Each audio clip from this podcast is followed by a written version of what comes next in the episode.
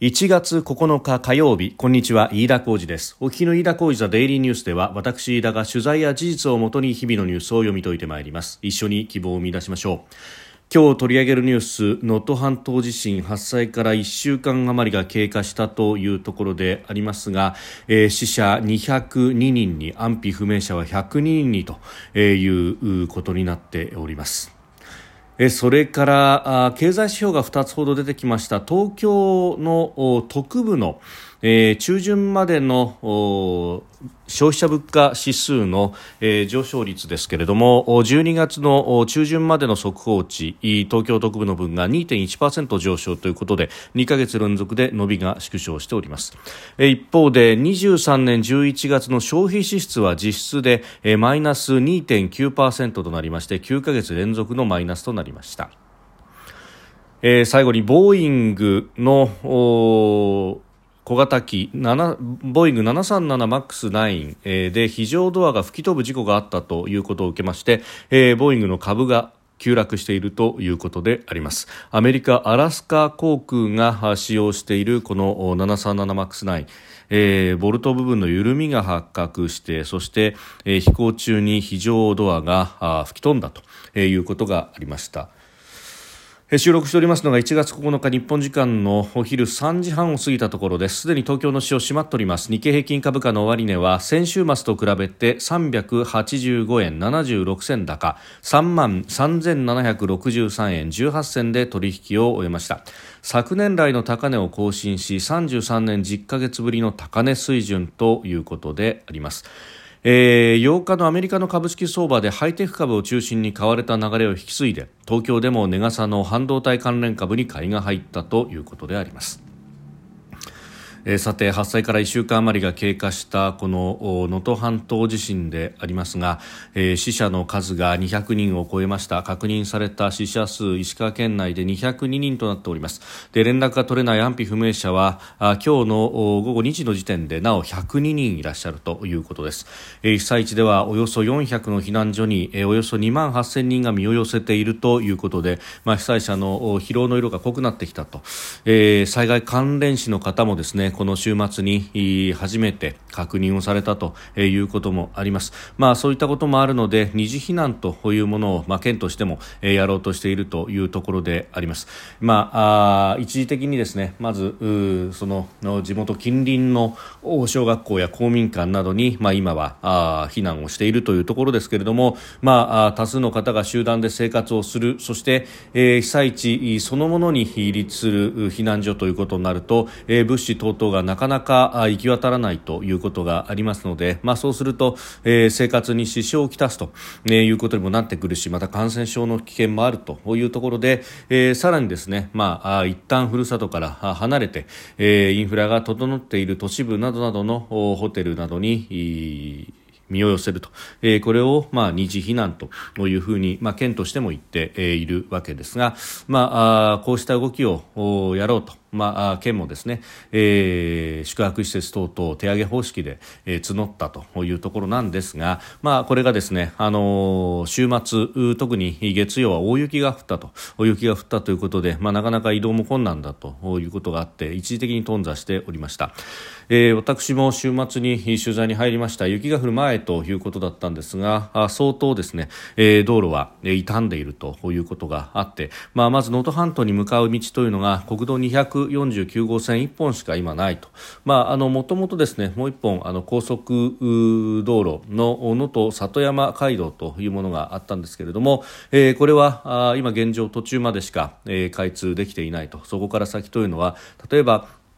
えー、道路に亀裂が入って、えー、相当陥没してしまって、えー、落ちると大変危険であったりとかあるいは、え、橋桁と周りの道路がかなりずれて、え、しまって、え、それこそ50センチ1メートルというようなですね段差になってしまっていて、え、これ以上進むと非常に危険であるということがあって、え、土砂崩れ等々も起こっているということですが、え、道が使えないと、え、そして、まあ、国道249号線もあ249号線も同様の、まあ、被害があったわけでありますが、えー、まずはここを開通させるということで、まあ、一部ですね、えー、国道そのものではなく迂回路を使うような形でなんとか、えー、今一本だけこの能登、の北部と、えー、加賀方面をつなぐという道が生き残っている、まあ、そこを使ってですね、えー、自衛隊消防警察の緊急車両等も含めて、えー、通行をしているというさなかであります。で、まあ、あそこへ来てですね、まあ、まあ週末は、えー、たくさんの車が押し寄せるというようなことがありますのでこの能登里山街道に関しても通過できる部分は、えー、緊急車両に限定する等々を行ってなんとかですね、えー、交通量を確保するということを、まあ、今やっている最中だというところであります。で、まあ、避難所ではですね、えー、この疲労が濃いというところ、免疫力が下がるというところでですね、感染症の心配というのも出てきております。えー、今日の閣議後の会見の中で武見厚労大臣は、能登半島地震による被災者の避難所などでおよそ30人がノロウイルスなど消化器感染症にかかったと公表したということです、えー、被災地で活動する医師らからの報告をまとめたということなんですがやはり避難所における感染が中心ということです、えー、私も避難所ですね、えー、等々あるいはその周辺、えー、住民の方々などを取材してもやはり感感染症、えー、ノロウイルスのみならず新型コロナインフルエンザなどの感染というものも、えー、話としては聞きました。でかつて、えー、熊本地震であるとか、まあ、胆振東部地震もそうですがさまざまなところにですね、えー、取材で赴きますとこの避難所においての感染症をどう防御していくかというのは非常に大きなテーマとなってまいります、えー、特に水道が、えー、うまく動かないといういうことになると、えー、やはりトイレ、えー、などが、えー、非常に衛生状態が悪くなりがちになるというところで、まあ、そこでですね、えー、どうしていくのかと、まあ、水が足らないということになるとなかなか手を洗うという機会も難しいということにもなってまいりますのでそうした時に、えー、この感染症というものの、えー、制御というのがなかなかうまくいかなくなると。で特にノロウイルスなどが典型ですけれども、えーアルコール消毒をしてもウイルスが死なないという感染症があるわけでありまして、まあ、そうした場合には本来であればですね流水で、えー、手を洗うというのが最も効果的なんです。ですけれども、えー、水が寸断されているとなかなかそれができないということになってまいります。まあまず感染症がですね発生した場合には、まあ、消毒等を行うということで、まあ、そのための、えー、部隊はですね、えー、自衛隊などが出してですね、えー、消毒をしているというようなところを何度も見かけました、まあ、そういったことが起こったので、えー、入浴支援を一時中断するというようなこともあったあまあ、かつてですね取材をした中では見受けられたというところでありますが、まあ、こうしたことがあるからこそ先ほど申し上げた二次避難というところになってきますが、まあ、他方でですね二次避難をするということになると、えーまあ、避難をする方々にとってはふるさとを一旦離れなければならないという精神的なあ別の方面のストレスがかかるということが一点と、えー、それから、まあ、それだけですねその集落に人がいなくなるということになりますと、えー、その集落においての治安の維持をどうするという話にもなってまいります。まあ、要するにですね、被災者、被災地での、まあ、火事場泥棒的な存在というものが、えー、出てくる恐れがあると。まあ、そのために、まあ、警察が警らを強化したりとか、まあ、実際にですね、えー、人がいなくなっているところでは、まあ、そういったことが行われております。まあ、これは、あのこの能登半島地震の被災地のみならずですね、例えば東日本大震災の被災地においても、まあ、未だに住民の帰還がなかなか難しいというような、えー、福島県の浜通りの一部地域では、えー、未だに各都道府県から、えー、警察官が派遣をされそして、えー、それらの人々が、えー、警らをして、えー、歩いている人に対してどう何をなさっているんですかということを聞いて回るということをやっています。実際に私も双葉町の与の森というところで取材をしている最中にですね、えーまあ、何をしているんですかというふうに、えー、質問を受けたこともありました。まあ、それだけですねあのしっかり治安を守るということをやっていることがあ見えたわけでありますけれども、まあ、あのそうしたところまでですね、えー、気を使わないとなかなか、えー、一口に二次避難ということを言っても、えー住民の方々の不安を取り除けないということがありますので、まあ、そのあたりをですね、えー、総合的に調整しながらやっているんだろうと、えー、それから、まあ、被災した方々そして、えー、企業もですね被災して休業せざるを得ないというところがあったりします。でそうするとじゃあ、えー、雇用がどうなるんだと。そこがですね不安をのままだと、えー、なかなか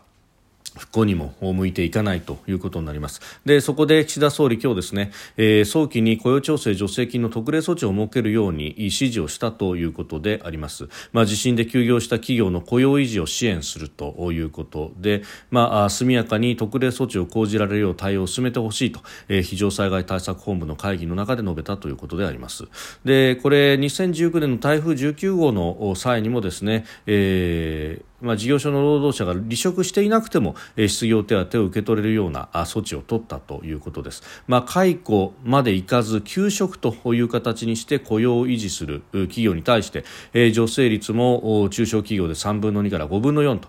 引き上げたということもありましたので、まあ、この辺りをですね、えー、どうしていくのか、まあ、特にこれあの七尾市など和倉温泉などを抱えていてその観光業での雇用というのが多い地域もあります、まあ、そういったところでこの地震によってですね今、完全に休業を余儀なくされているというところがあります、まあ、観光業は裾野が非常に広いということ。また、えー、まあ、お年寄りであったりとかあるいはシングルマザーなども含めてですね幅広い形で雇用している業種であるというのは、えコロナの時にもですねこれが顕在化したということがありましたので、まあ、同じようにですね、えー、この、まあ、震災がきっかけになって、えー、解雇と、うん、あるいは、えー、路頭に迷うということがないないように、えー、していただきたいというところで、まあ、こういった行政としての支援というものは大事になってくるんだろうと思います。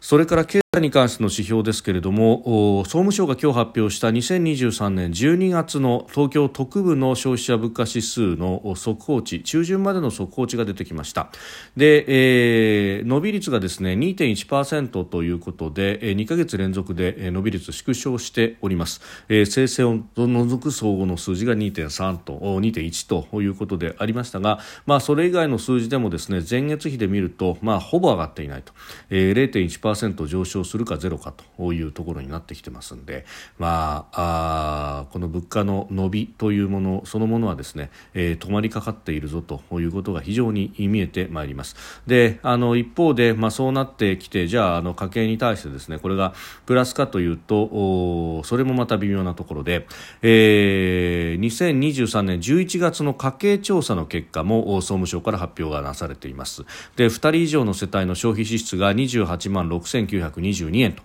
えー、物価上昇、物価変動の影響を除いた実質で前の年の同じ月と比べて2.9%減と、えー、いうふうになりました。まあうん物価をですね、えーまあ、考慮するとマイナス2.9%ということで、えー、こちらもですね、まあ、あ対前月の変化率で見てもですね、えー、マイナス2ヶ月連続ということになっております。というか、えー、2023年を見ると1月、それから6月、まあ、これはボーナス月それから8月、9月夏休みというところを除けばみんなマイナスになってしまっているというところであります。えー、消費支出前年同月で見ればですね、えー、去年の3月以来ずっとマイナスが続いているということで、まあ、このあたりはその物価上昇というものがですね、えー、影響を受けているということも言われますが、まあ、それを上回る賃金上昇がないとなかなか消費が、えー、回っていかないということで、えー、あります。まあ、あこの辺りがですねうんやはりまだ国内の経済がなかなか回っていっていないということに、えー、尽きるというところであります。でちなみにあのマーケットの予想の数字はマイナス2.3だったたのでその予想を上回ったということでありまして、まあ、市場予想を上回ってですね、えー、消費が伸びていっていないということが出てきております、まあ、賃金の上昇もそうですけれども、まあ、なんといっても可処分所得がですね、えー、低くなっているということでさらにその可処分所得を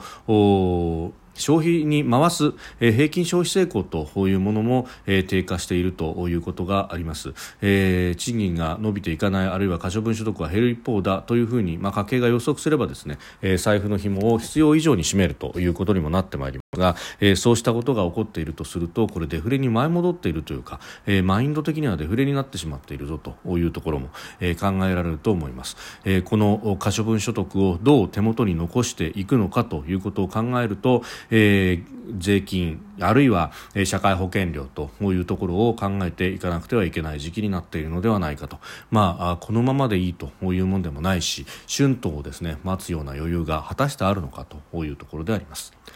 それからアメリカのボーイング社の最新鋭の小型機 737MAX9 で、えー、非常ドアが吹き飛ぶという事故がありました、えー、これですねアメリカの西部オレゴン州の空港を離陸したアラスカ航空の、えー、737MAX9 の機体で、えー、5日飛行中にドアが吹き飛ぶという事故があったと。でこれを受けてですねアメリカの連邦航空局は、えー、同じ形の飛行機171機を対象に運航を一時停止して点検を行うよう命じているといういうことなんですが、まあ、その中でですねこのドアを支えるボルトが緩んでいたことというのが、えー、出てきたと、まあ、緩みの見つかった機体の数など詳細まだ明らかになってないんですけれども、えー、これがですね、まあ、この機体固有のものではなくて、えー、737MAX9 の、えーかなりのところに及んでくるということになるとその 737MAX9 の信頼性そのものが、えー、非常に問題になってくるというところになります。で、まあ、この737の最新鋭のものというのは、まあ、このところですね。というか2018年と19年に墜落事故を相次いで起こしていてで2年間にわたって世界で運航停止になったという経緯があります。で信頼回復進めてきたところですけれども新たな被弾となる可能性があると、まあ、信頼回復というよりはですねコロナで全体の飛ばす数も減ってしまったので、まあ、それで、えー、随分とですね、あのー、飛ばなかった時期に直したというふうになってるんですけれども果たして、えー、それがどこまでというところであります。でこれ、あのー、窓などがですねあのドアが吹き飛んだというところの、まあ、あ画像も出てきてますけれどももともとはこれ非常口座席的なドアだったはずのところに、えー、椅子があ設置されているというのもなかなか、えー、驚くような写真でありまして、まあ、この辺りうん少しでもですね座席を増やして金を稼ごうとする航空会社の姿勢というものが、えー、どうだったのかということ、まあ、それから、えー、ボルトの緩みがということが、まあ、今回この直接の原因であるとなると、えー、メーカーのクオリティの管理の部分で非常に問題が出てくるということであります。まあ、原因が究明されて、改善されることを祈るというところでありますがちなみに、このマックス737マックスについては、日本の航空会社あるいは日本を飛んでいる航空機の中では今のところ使っている社はないというところであります。飯田小泉デイリーニュース月曜から金曜までの夕方から夜にかけてポッドキャストで配信しております。番組ニュースに関してご意見感想飯田 TDA のアットマーク Gmail.com までお送りください。飯田小泉デイリーニュースまた明日もぜひお聞きください。飯田小泉でした。